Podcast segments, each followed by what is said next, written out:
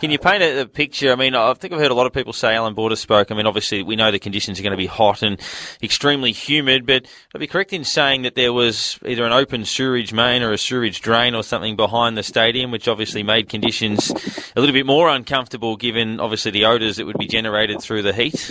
Well, yeah, I think it's called the Buckingham Canal, which runs out the back. It's, I'm not quite sure why they call it canal, because I'm not sure it actually flows. And, with no wind around, or if it did blow, it seemed to be blowing permanently over the Madras cricket ground. And it didn't make things very pleasant. You know, it was obviously up around 40 degrees every day and very high humidity. And they talk about it as being a test match played in as trying conditions as you could possibly imagine. So with a very bad stench coming from the canal, it didn't make life very pleasant, you know. And I can remember our warm-ups on the ground used to be just basically walking on the ground, and that was as far as we had to worry about it. You know, there was no use of excess energy strolling on the ground at all. So, but it did make life very tough, and I just hope for the boys that go to Chennai now that they have cleaned that canal up, because it doesn't make life all that pleasant over there playing.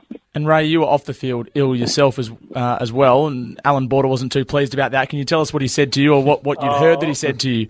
Well, virtually, I thought I'd have a quiet night on the first night of the match, and instead of having a few beers with the usual drinkers, Boone, Marsh, Reed, Border, I thought I'd have an early night because I might have to do some bowling next day. So why you would have a pizza in India way back in 1986, I don't really know. On room service, well, I thought all the middays were going to be over about 3 hours later, so I was crook.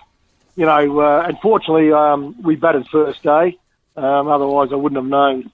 Wouldn't have been able to get on the park probably. And I was still crook most of the game. I hardly ate for the whole game, and I was pretty weakened. And obviously, in the conditions, it wasn't all that good. But during the last day, I just couldn't think straight. I couldn't almost work out where I was bowling. The mechanics, I was losing a bit of coordination, and I just said to AB, I think I have to go off the ground for a while. I think surely there's someone who can at least get the ball in the area. I mean, I couldn't think straight and dehydrated and lacking strength and all the rest. So I went off for a while and I sort of said, I think AB needs me out there. And I think Dave Gilbert, who was 12th man, went out and asked AB, and I think it was along the lines of get that weak so-and-so out here as soon as you can. So when AB sort of said that, you got your marching shoes on, and I think I jumped under a shower and threw a bit of ice over me, and off we went on the ground. The rest is history. But, you know, AB, he was well known as Captain Grumpy for